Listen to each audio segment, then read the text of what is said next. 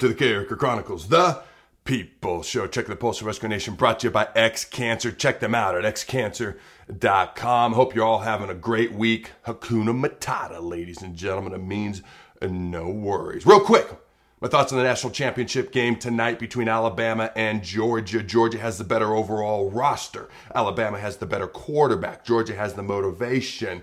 Alabama has the better coach, at least to this point in time.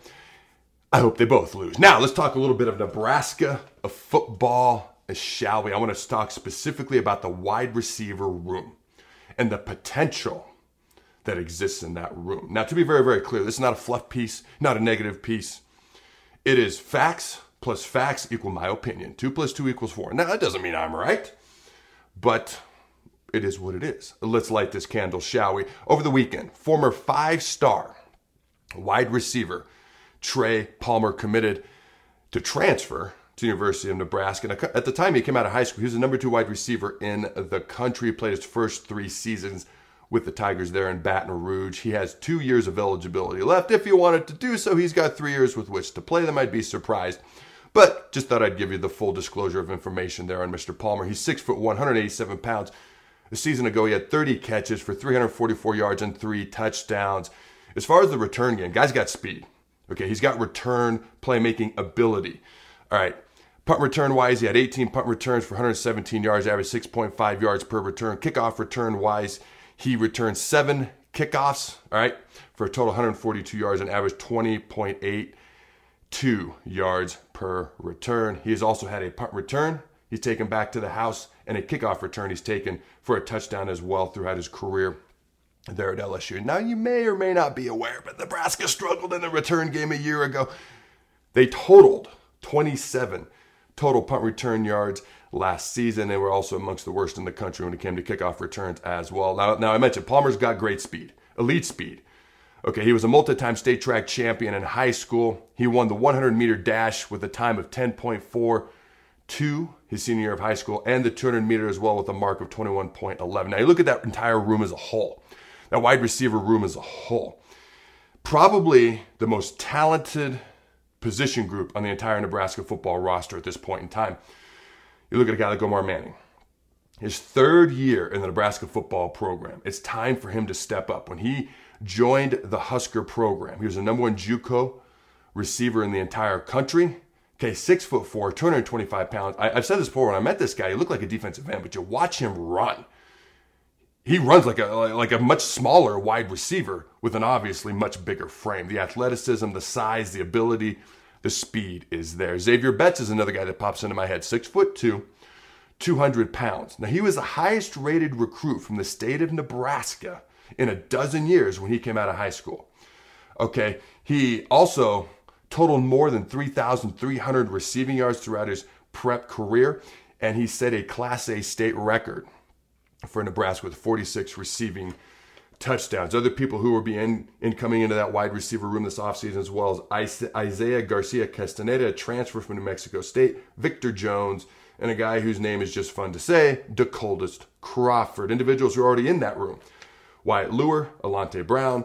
In case you forgot, he was a four-star coming out of high school, the number one prep player in America as well. Will Nixon, Latrell Neville, a guy who's six foot four, 200 pounds, Okay, had offers from Alabama, Auburn, Florida, LSU, Ohio State, Texas A&M, and Oklahoma. Also, Sean Hardy, Kamante Grimes, Oliver Martin, Chancellor Brewington, and Brody Belt. Okay, this is a position group that, in my opinion, has the best potential.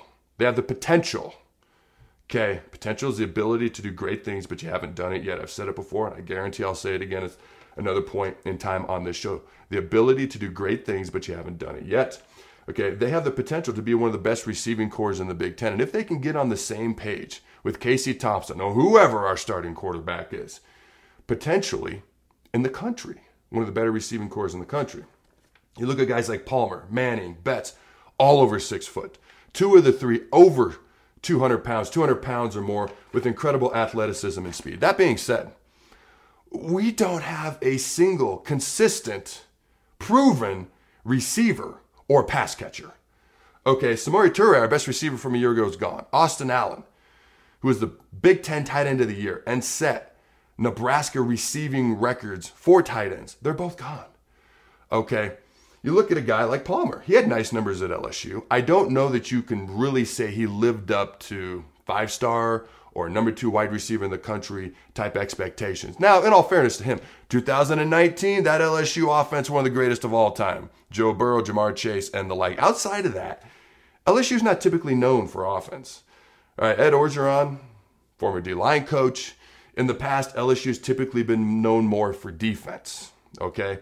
And maybe even more for running the ball, okay, than throwing the ball outside of that 2019 season. So I'm hoping, and I know he came here because of Mickey Joseph and his ties to LSU, but I'm hoping this Nebraska staff can get more out of him as a wide receiver because that potential, that ability, that talent is there. Not only with him, but in this entire wide receiving room. Because we don't have a single, consistent, proven wide receiver, okay? At least nobody that you can argue has lived up to the potential that they have, at least not to this point. They've all got more years ahead of them, obviously, so hopefully we can get it out of them.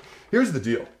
All right, we have recruited well enough. Frost has made some good moves this offseason, and I, as much as anybody, I enjoy the offseason Kool Aid. I mean, what's the point of living in the doldrums? Plus, you never know what'll happen. But here's the deal it all comes down to player development because we have recruited well enough. We have made good offseason moves. It, at this point, it all comes down to player development because all that matters is results on the field. All right. All right. Do me a favor, ladies and gentlemen. What's your prediction for Alabama and Georgia? What are your thoughts on this wide receiver room? What are your thoughts on some of the other position groups on the team? All right. Let me know some other show topics you want me to talk about here in the future. All right. Until next time, Husker Nation, go big red. And always remember, throw the bug.